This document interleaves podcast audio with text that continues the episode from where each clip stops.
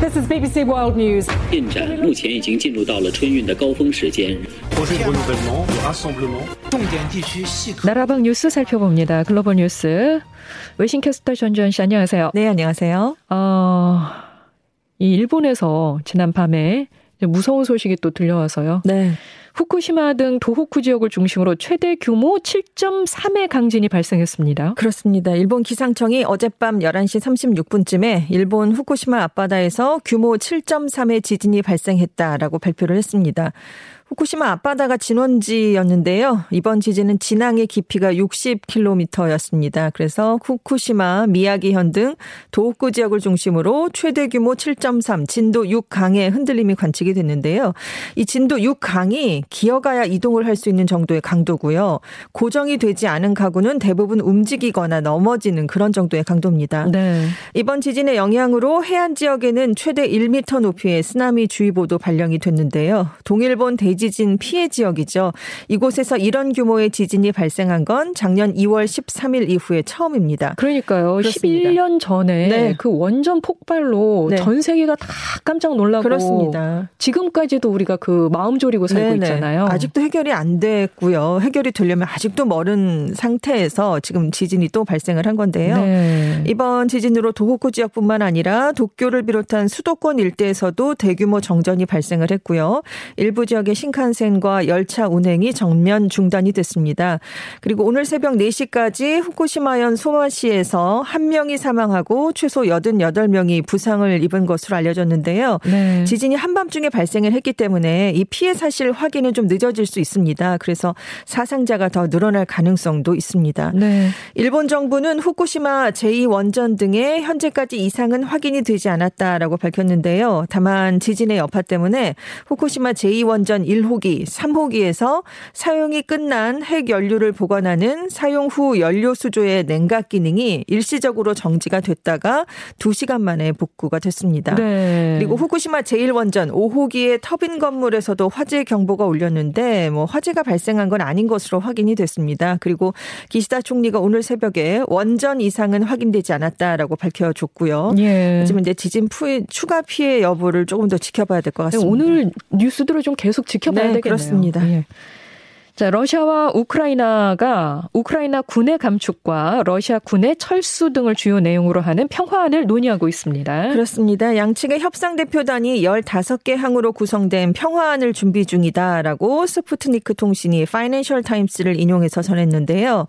이 평화안에는 우크라이나의 북대서양 조약기구 즉 나토 가입 금지, 외국 군사기지 유치와 무기 배치 불가 등이 포함된 것으로 알려졌습니다. 그래서 우크라이나가 나토 가입을 포기하는 대신에 미국과 영국, 터키 등이 우크라이나의 안전을 보장하는 방안을 지금 대신 주장하는 것으로 알려졌고요. 또 우크라이나의 군대 보유를 허용하되 무장 수준에는 제한을 가하는 방안이 논의 중인 것으로 전해졌습니다.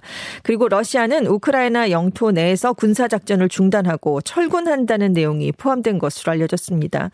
이 러시아 협상단 단장인 메든스키 대통령 보좌관은 우크라이나 측이 스웨덴이나 오스트리아 같은 중립국이 되는 방안을 좀 제안을 했다라고 얘기를 했는데 이들 국가는 육군과 해군을 보유하고 있는 무장 중립 국가들입니다. 네. 하지만 우크라이나는 이렇게 오스트리아, 스웨덴과 같은 중립국화를 제안한 건 러시아 얘기고 우리는 이런 제안은 거부한다라는 입장을 밝혔고요. 현재 우크라이나가 러시아와 직접 전쟁을 하고 있는 상태이기 때문에 이 안정화 모델은 안전이 법적으로 보장되는 우크라이나 모델일 수밖에 없다. 이렇게 선을 그었습니다. 지금 양측이 14일부터 이제 4차 평화 협상을 벌이고 있는데요. 사흘째 화상 회의로 협상을 하고 있습니다. 아직까지 이 협상이 언제 끝날지 여부는 발표가 되지 않았습니다. 러시아가 우크라이나 전쟁이 예상보다 길어지면서 민간 시설과 경제 기관 시설들을 파괴하는 이른바 plan C 방안을 검토하는 것으로 관측됐다고요. 그렇습니다. 이제 교착 상태로 접어들 기미를 보이니까 무자비한 용병 투입 또 무차별 공격을 통해서 우크라이나의 항복을 받아낸다는 3차 공격 방안 이른바 plan C로 전략을 바꾸고 있다. 이런 관측인 건데요. 이 plan C는 흑해를 끼고 있는 최대 물동항 오데사를 제외한 나머지 지역에서는 새로운 영토 확보를 꾀하지 않고 대신 수도인 키이오 그리고 주요 도시에 포와 미사일을 쏟아부어서 우크라 군의 사기를 떨어뜨리고 또 우크라이나 주요 제조 시설을 파괴해 버린다. 그런 전략입니다. 그래서 지금 전문가들이 가장 우려하고 있는 부분이 우크라이나 전쟁이 시리아 화 되는 건데요. 러시아가 시리아 내전 때도 알 아사드 정권을 지원을 했습니다. 그런데 당시에 시리아 정부군이 수개월 내지 수년에 걸쳐서 반군이 장악한 도시들을 포위하면서 점차적으로 파괴하는 전술을 사용을 했었습니다. 그래서 전문가들은 푸틴 대통령이 우크라이나에서도 오데사에서부터 점차 우크라이나 서부까지 전선을 넓히고 무차별적인 폭격을 가해서 국제 의용군 또 나토 국가들의 장비 등의 군사 지원 과 민간 지원 물자 흐름을 끊어놓으려 할 것이다 이렇게 분석을 하고 있는데요. 예. 이런 것들을 통해서 결국 우크라이나의 민간인들을 위협해서 정치적 타협을 강요할 수 있다는 그런 내용입니다. 네네. 자 이렇게 어, 러시아가 지금 위협을 하고 있고 민간인까지 위협을 하고 네. 있고 예, 좀 걱정이 되는데요. 지금 4차 협상 진행 중인데 네. 자, 이런 가운데 우크라이나가 러시아의 요구 사항 중의 하나인 나토 가입을 포기할 가능성을 나타냈어요. 이게 휴전 협상의 돌파구가 될 수 있을지 주목이 되고 있죠. 그렇습니다. 젤렌스키 우크라이나 대통령이 15일에 나토 가입이 현실적으로 불가능하다는 걸 알고 있다. 이렇게 이 점을 인정을 했는데요. 러시아가 침공하기 전까지 우크라이나는 나토에 가입해서 안보 동맹으로 국가 안보를 보장받는 방안을 강력하게 추진해 왔습니다.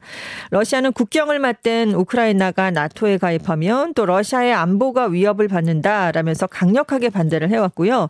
이것이 러시아가 주장하는 침공 이유 중에 하나기도 했습니다. 네. 그래서 이제 우크라이나가 나토 가입을 포기하고 이걸 전쟁을 끝내기 위한 카드로 활용하기로 했다면 이게 휴전의 돌파구가 마련될 수 있는데 실제로 지금 협상에서 이런 얘기들이 오가고 있고요. 네. 젤렌스키 대통령도 이 러시아와의 협상에서 진전이 있었다 이런 점을 나타내기도 했습니다. 음.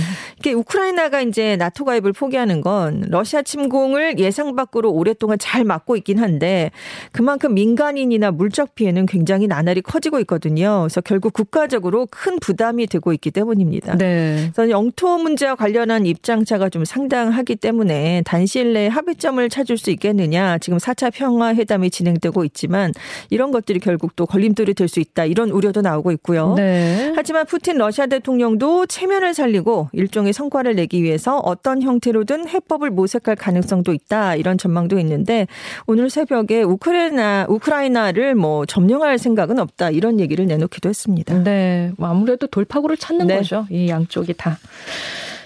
자, 덴마크가 미래 세대들이 담배를 피우지 않도록 하기 위해서 담배 판매를 금지하는 방안을 검토하고 있답니다. 그렇습니다. 2010년 이후 출생한 모든 사람에게 담배와 다른 니코틴 제품 판매를 금지하는 방안을 지금 검토하고 있는 건데요. 그 이전에 출생한 사람들, 지금 현재 담배 네. 피우고 있는 사람들한테는 판매를 네. 하는데 네. 2010년 새롭게 이제 미래, 미래 세대. 에게는안 네. 팔겠다. 그렇습니다. 오.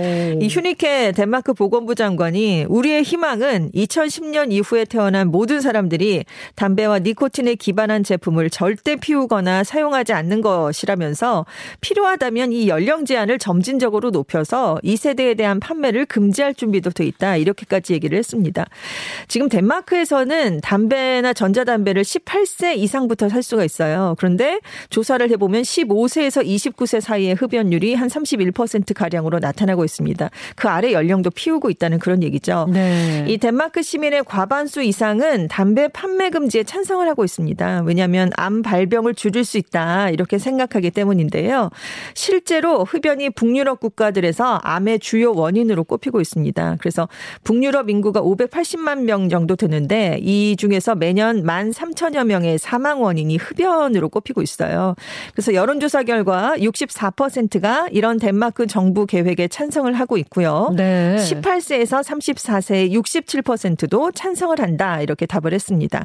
이와 함께 덴마크 정부가 16.5% 미만의 알코올 함유 음료를 구입할 수 있는 법적 연령을 16세에서 18세로 올릴 계획도 갖고 있는데요. 네. 지금 뉴질랜드만 이렇게 담배 판매 금지 이런 걸 하는 게 아, 저, 여기 덴마크만 하는 게 아니라 뉴질랜드도 12월부터 이제 지난 12월에 2027년부터 점차적으로 담배 판매 금지 연령 제한을 높여가는 이른바 금연 2025라는 계획을 발표한 적이 있어요. 그래서 뉴질랜드에서도 이 계획에 따라서 2027년부터 14세 이하 국민은 평생 동안 담배를 합법적으로 구입할 수가 없게 됐습니다.